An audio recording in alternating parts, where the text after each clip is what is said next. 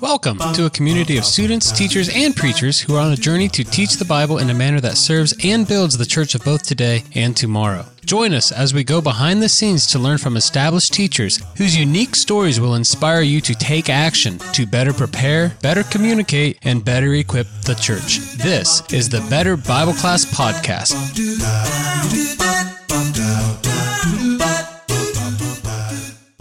Welcome to the Better Bible Class Podcast, where everything we talk about is building the church both today and tomorrow through Better Bible Class. Today we have Cliff Sabroe with us, and Cliff is going to walk us through how he prepares and studies to deliver a better Bible class, how he challenges those in his audience, who he draws his motivation from, and most interestingly, how there's a connection between jujitsu and Jesus. Here is our conversation with Cliff. Cliff, thank you for joining. Appreciate you giving up your time to do this, but just as we start through, give us a little insight on who you are, where you're at, and what you're doing at this time. Well, I'm the pulpit minister, the preaching minister for the West Visalia Church of Christ in Visalia, California. We're smack dab in the central part of the state. I'm married to Zinni. We've been married for 18 years. We have six children, all under the age of 16 right now. So we have a a busy household. Been working with the church in Visalia for a while, like I said. I've been involved in preaching there and teaching and working with our Bible camp and our outreach and different programs. I'm also try to be pretty busy in the community doing different activities. I'm involved in Brazilian Jiu Jitsu, which gets me to get to meet a lot of people from many different backgrounds and introduce them to the church and to Bible study. And I enjoy good Bible study, so I'm excited about the opportunity to talk about having a better Bible class. Now that that's very interesting. And so a lot of your activities, whether it's Bible camp or jujitsu, and then uh, obviously your preaching ministry, they all kind of relate around teaching aspect. Am I understanding that correct? Yeah, I mean, I do. I teach the kids program there at jujitsu. I also help teach the adult class. Um, most of the roles that I'm in in life, I like being in a teaching position. I don't know if I fancy myself a teacher, but it seems like over the years that's where I've fallen into and I enjoy doing it.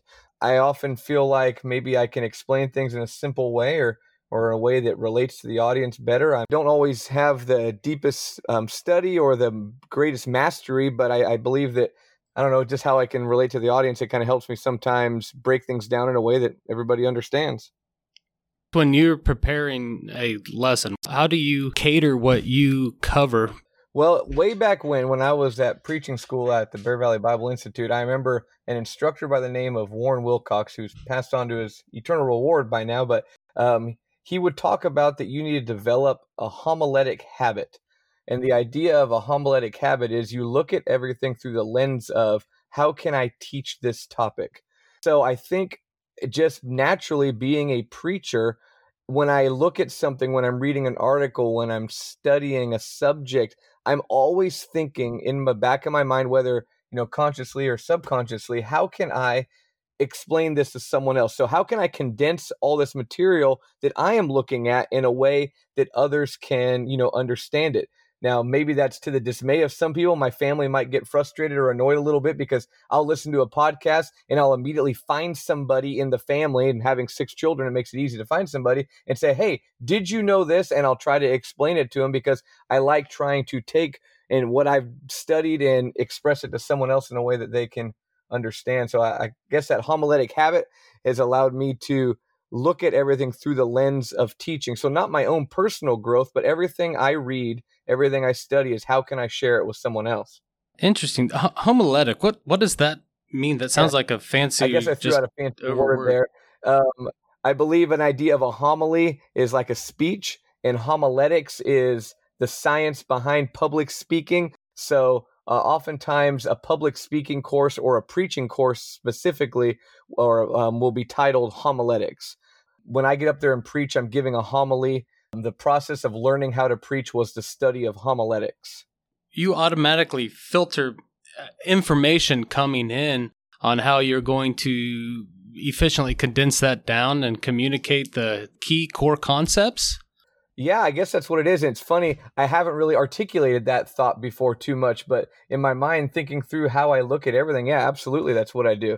I'm always thinking, okay, what can I filter down out of this? What are the bullet points that I want to give any particular audience, whether it be the Sunday morning assembly of a couple hundred people or whether it be explaining what I just read to my 16 year old son who might be struggling or working through different things in life that I want him to understand from what I've just read or even teaching, you know, in jujitsu.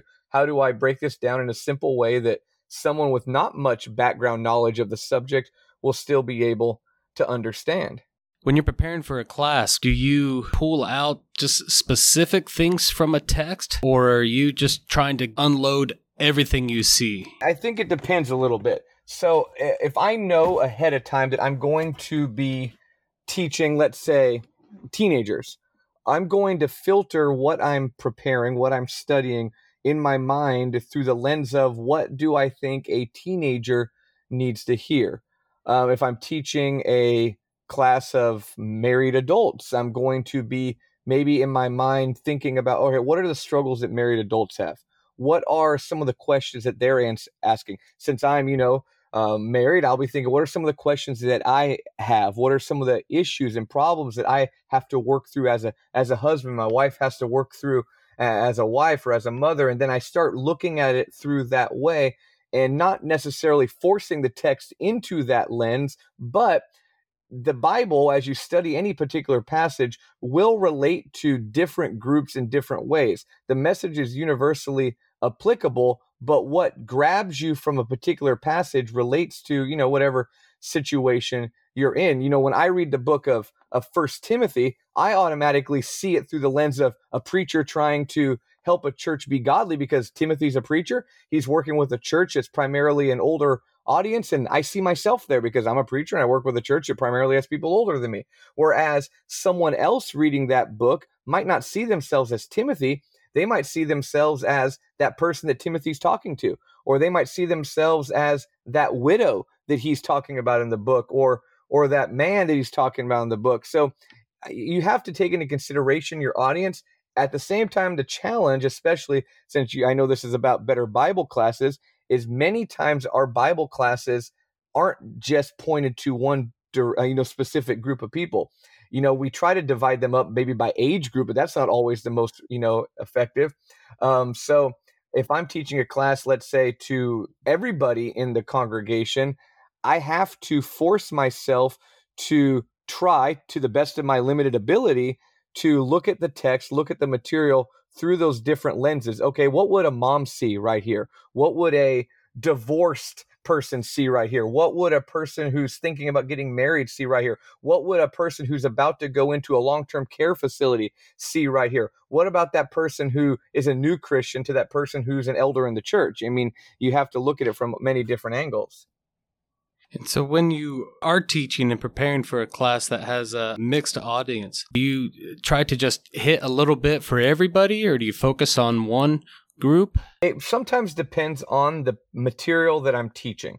Some books of the Bible are a lot more relevant to specific groups or applicable to some specific issues um, more so than another book. Now, I'm not denying the universal applicable nature of scripture. I believe, you know, everybody can grow and learn from it, but there's certain books of the Bible or sections of scripture that do a very good job addressing maybe one or two groups that might be in that audience. So I do let the scripture itself direct me into who I am going to be addressing um, with a passage. You know, if I'm going through a passage, let, us just say something simple like I'm going through the book of Titus, and here he lays out qualifications for church elders. Well, that obviously is not going to directly apply to an elementary age you know little girl who's you know in sixth grade. That doesn't it doesn't relate to him. So I will uh, direct the you know the the text or the the class to you know the, the particular group that it might relate to but i'll also always try to pull something out that could be applicable to everyone so maybe as i'm working through the text we'll discuss how hey although this is talking about specific qualifications for elders in a church um, these are um, character traits that God holds very highly. And it doesn't matter who you are, what age you are, if you're male or female, the idea of being able to teach somebody, which is a qualification of an elder, is something that all Christians should have. So I never want any group of the audience to tune out from the text just because it's not addressed directly to them. But at the same time, I want to be careful that I don't force application that isn't there, which I think that's kind of a tightrope you have to walk sometimes as a student of the Bible. So, what would be some examples when we do force application, or is that where we would be bringing our baggage into uh, scripture, or like getting into a proof text situation? Yeah, you you see this a lot. Um, you see it a lot with um, even um, class materials and course books that are out there. If you were to just do a Google search, let's say you were wondering um, Bible verses about depression. Okay, so you look them up and you'd probably come across a website or two that had a topical index of verses. And on at face value, if you were to just look at those verses, you would think, oh, this verse applies to my specific situation. But when you start reading the verses around it and looking at the immediate context of why it was written, who it is written to, the background of, you realize, oh, this verse isn't isn't talking at all about what what I thought it was talking about. This doesn't apply to me in any sense, uh, you know, of the situation. Um, a couple, e- or an easy one to kind of see is, you know, a common one I've heard a lot was, um, what is it, Matthew chapter 18, uh, verse 20, where it talks about where two or three are gathered together in my name, there I am also. I heard so many times people apply that to a small worship assembly. And hey, that makes sense. That applies to me. There's only two or three of us gathered together and worshiping God. And that verse says that God's there with us. Well, when you start reading that passage, he's not even talking about worship. He's talking about rebuking a person who's in sin, but yet we tried to make it apply to everybody. So we put a spin on it, which that's bad teaching and it could even be false teaching when you do that. I think you also have to allow the audience to direct you into the application that they're seeing. And that's why I'm, I'm a proponent of discussion in a class setting, not lecturing. Now, most audiences will gladly let you lecture, and most preachers, like I'm doing right now, will gladly lecture you. Um, but we have we need to let the audience direct you as a teacher into making the right application because maybe I open it up to the floor for discussion and someone raises their hand and says, Hey, does this talk about or apply to this particular situation? And all of a sudden you're like, Yeah, it does. I didn't see that before because that person might be looking at it through the lens of their own life.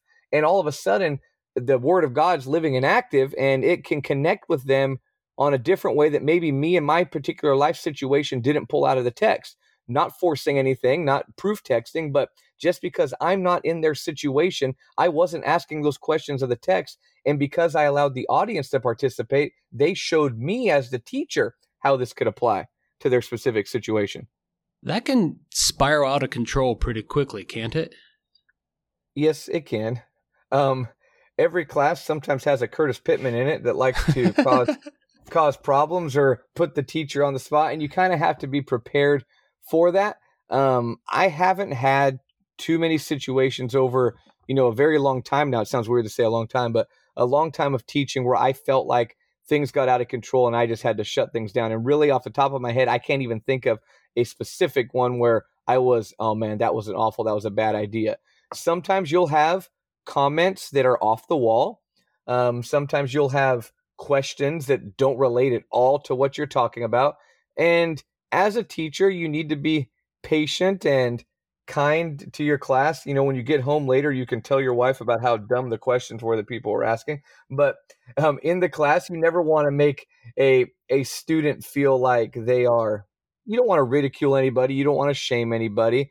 So I always try to, if someone asks a question or makes a comment that's that doesn't relate, in my mind as they're talking, I'm thinking, how can I spin this in some way and answer it in some way or restate their question in a way that at least has some kind of semblance of relation to the material that we're covering. There's been times where I've had to say, you know, I really don't think it's dealing with that, but let me talk to you more afterwards about it because I want to go in a little bit of a different direction, but I think you bring up some good points. You know, I might do something like that, but you'll be surprised how how what insight your audience does have and it forces them to engage when you're making them think for themselves as opposed to just telling them here's how this applies to you forcing them to make that application so you've mentioned uh, on a few different occasions that you go back to the text, go back to the text, go back to the text. You redirect back to the text. So how do you study and prepare mentally to to understand the text or at least be familiar enough with it to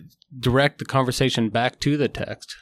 Well, uh, backing up for a second, I try to primarily only teach exegetically. Now, there's another fancy word that, again, don't just use that around your audience because they don't like those fancy words sometimes, but it just means to pull out of a text. It means to read the Bible the way that it was meant to be read. It's a Greek word, ek, meaning out. I believe it's like a agathes, which means to guide out. So, as an exegetical study, I'm trying to guide out of the Bible what the Bible wants to have guided out of it, reading it the way that it was meant to be read. So I always, I mean, I I will fight tooth and nail against you know working through a workbook or or teaching topically about a subject. I mean, I'm, i might offer a, a, class or two about a particular subject if it's an issue that we're going on, but you, you'll never find me teaching a class on 20 ways to be a strong Christian with a thousand different verses. I like working through a book, particularly, or at least a section of a book. So if I were to, let's say, uh, I'm planning on teaching a book on or a class on the book of of Titus, what I would do is I would sit down and I would read through the book of Titus uh, multiple times. Uh, I look for key words in the book. I look for statements of purpose. I look for times that there's prayers in the book. And this could be a whole nother, um, you know, podcast, I'm sure, about how to study the Bible. But I look for petition verbs and and I try to be able to through my Bible study answer the question, what does the text say? What does it mean? And then what does it mean to me? And then when I present that material to my audience by the end of a class, and the way we do classes um, here at the church where I'm working, we do 13 week quarters usually. What my goal is by the end of that class session, by the end of the 13 weeks, is because we've worked through the text, an entire book of the Bible in a very consistent and uniform and logical way. My goal is that when we get to the end of the book, they can tell you how the last verse related to the first verse. They can tell you how the, the third chapter connects to the seventh chapter. And they might not understand every teaching that's in there. They might not understand every word or every theological point being made, but they can at least tell you where the author is going. In the case of Titus, they could understand the point that Paul is making and why he's preaching it, and you know how that connects to Titus and the church in Crete and everything there. I just want them to look at books as a whole and see how they connect as an entire unit and not just a bunch of disconjointed verses, which we have a tendency to kind of look at the Bible as a lot of verses, um, in opposed to looking at it as, you know, entire units like letters and, and books and anthologies. So where did you develop this exegetical mindset um, in, in your teaching? Well, I will start off by saying I'm not an expert in it at all, and I had to be taught it because uh, many of the ways that I saw lessons being done and the way I prepared my early preaching, I'm talking in late teenage years, that kind of thing, even before any formal training, was okay, here's something I want to talk about. Where's a verse that fits it? Uh, maybe I would come up with some kind of alliteration in my mind. All right, we're going to look at the three P's of Christianity prayer, preach, and proclaim, or something. And then I'd find a verse that fit each one, and I'd call it a good sermon, and everybody pat me on the back and say, good job, and it wasn't. Um, but I was blessed to sit, you know, at the feet of some pretty amazing Bible students. Um, Brother Denny Petrillo, um, who has written books on Bible study, um, Dan Owen as well, are two men that have really shaped my own approach to Scripture. Also, reading um, books about exegesis, which oftentimes are recommended by Dr. Petrillo and Dr. Owen, um, books by guys like Walter Kaiser or D.A. Carson. These are books that help me see that the Bible is meant to be understood as a whole, or at least individual books are meant to be understood that way.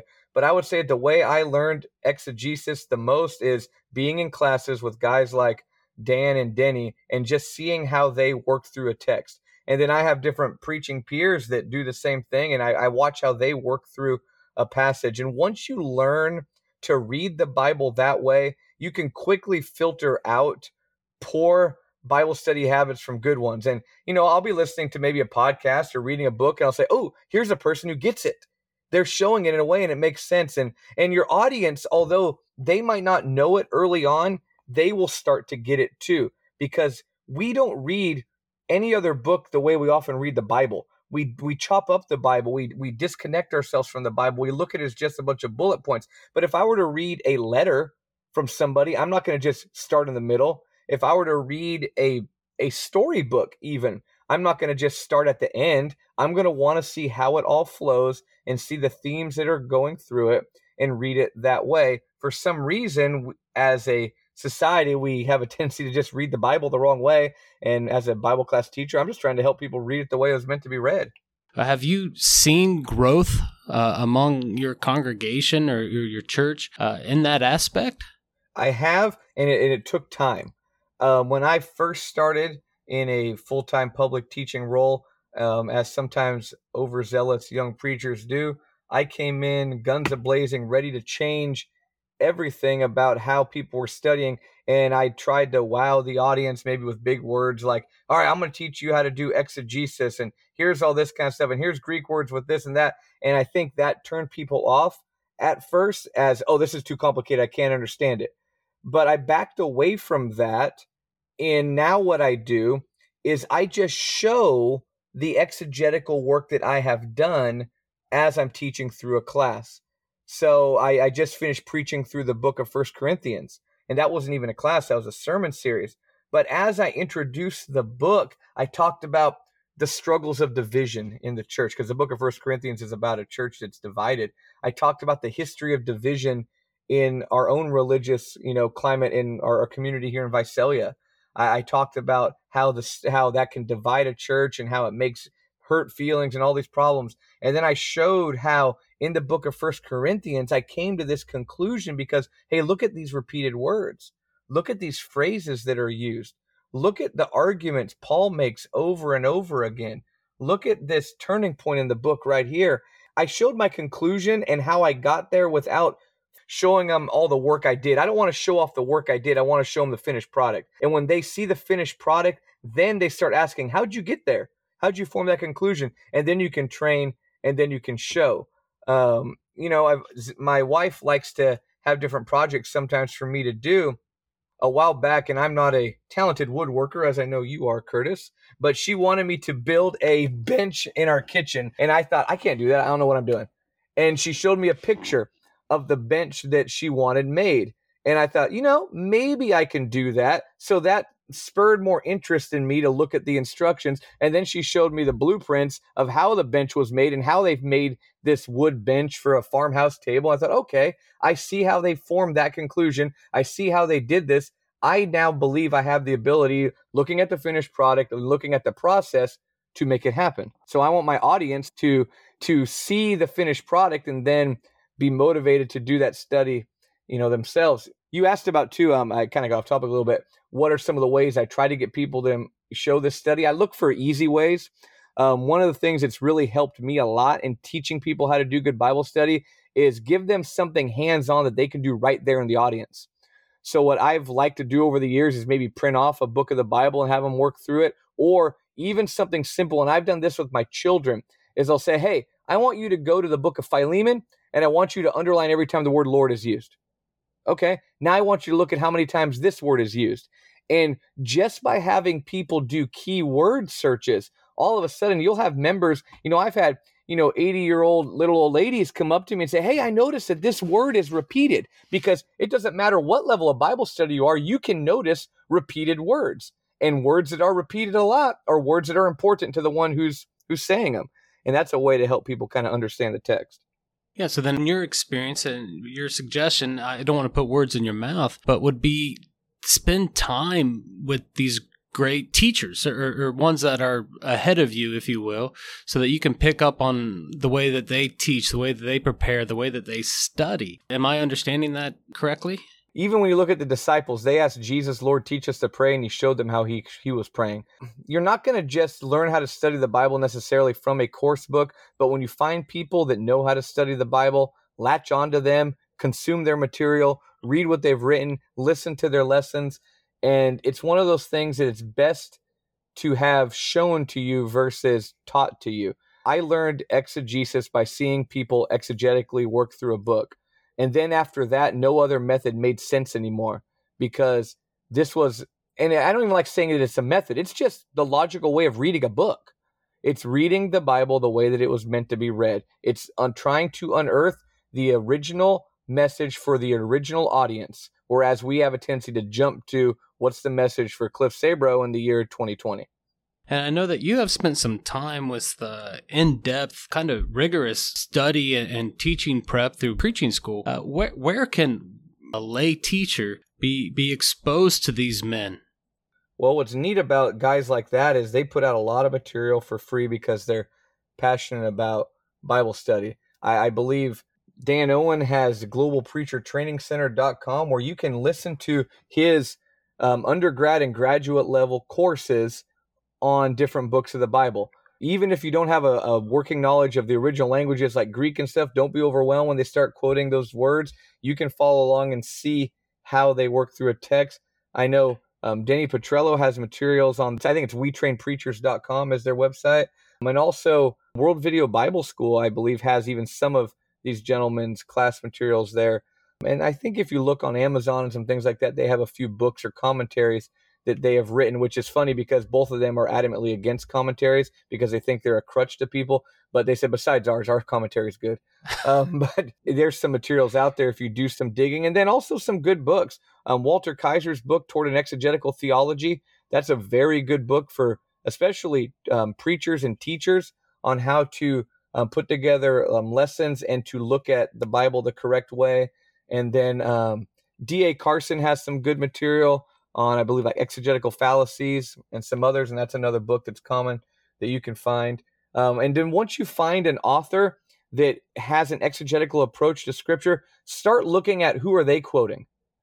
Who are the books that they're referencing? So when I was looking at a lot of Dan Owen material and Danny Petrillo, I noticed, wow, they quote a lot of Jack P. Lewis. So then I started buying a bunch of Jack P. Lewis books. And with, you know, D.A. Carson was quoting Walter Kaiser. And, you know, you start kind of seeing who are these guys that are shaping the Bible study habits? What books are a lot of these people going back to? Wow, they're going back to a book, I believe it's by Mortimer, Mortimer Adler called How to Read a Book. And, you know, gather your own bibliography in your mind of, of resources that you can use, and it'll help you with your Bible study. With the two, my goal is not to yes, it is, but it isn't to teach the audience exegetical work. I don't want them to have to see all of the work that went in there. I want them to just see the finished product and know that the design is there.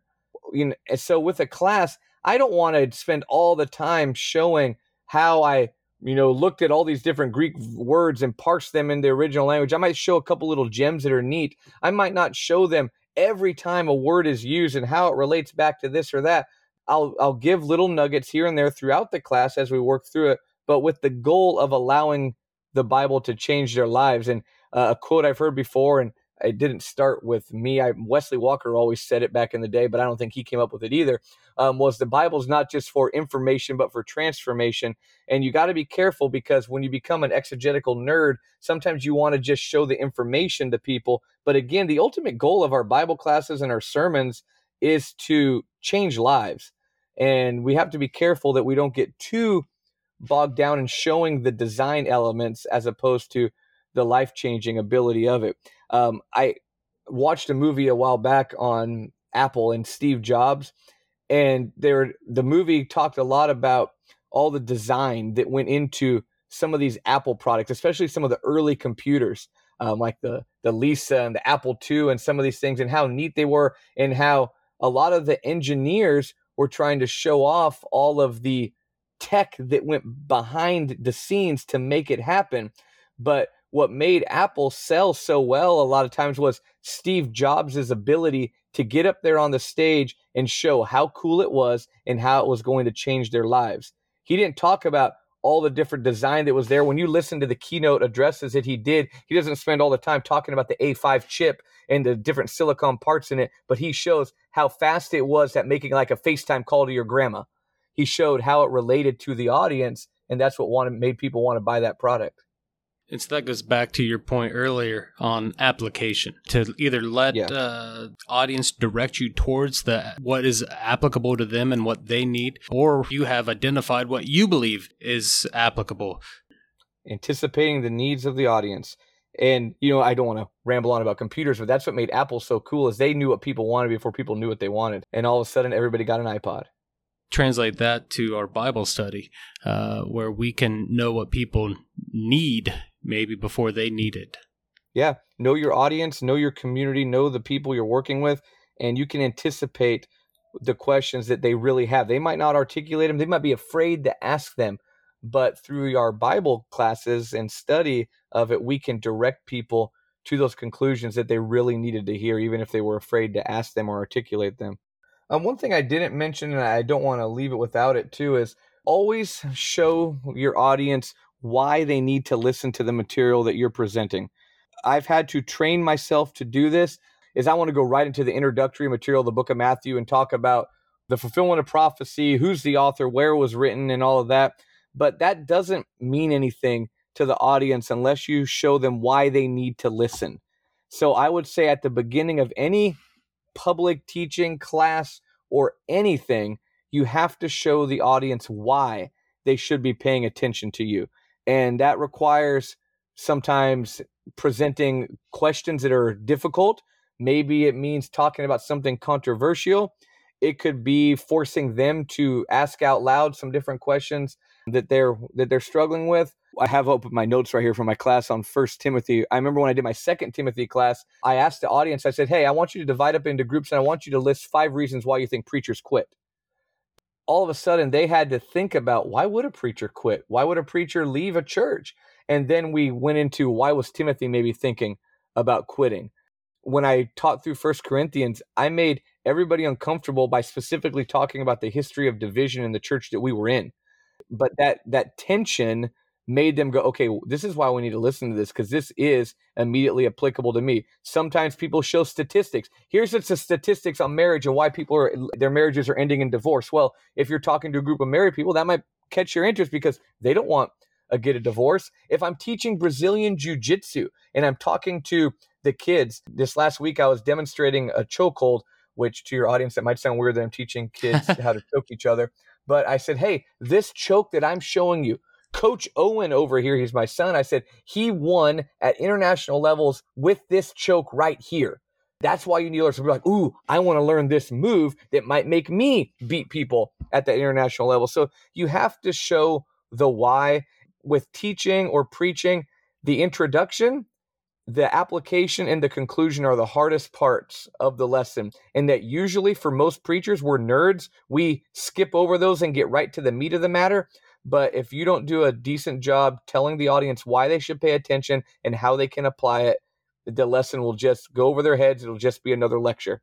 Wow. Well, I think there you have it. That is our challenge as Bible class teachers to show our audience why this is applicable to them and also guide them on ways to apply it in their daily lives. As we strive to build the church both today and tomorrow through better Bible class, you may come upon different questions or different strategies that you're curious about, or things that you have found to be successful. Please do not hesitate to contact us. Send us your questions, your challenges, your curiosities at betterbibleclass.com. And if you believe this concept brings value, please subscribe and share it with one person today, right now, via text or email. Again, send your questions, your challenges, your curiosities to us at betterbibleclass.com and continue to join us as we work to strengthen the church of both today and tomorrow on the next Better Bible Class podcast.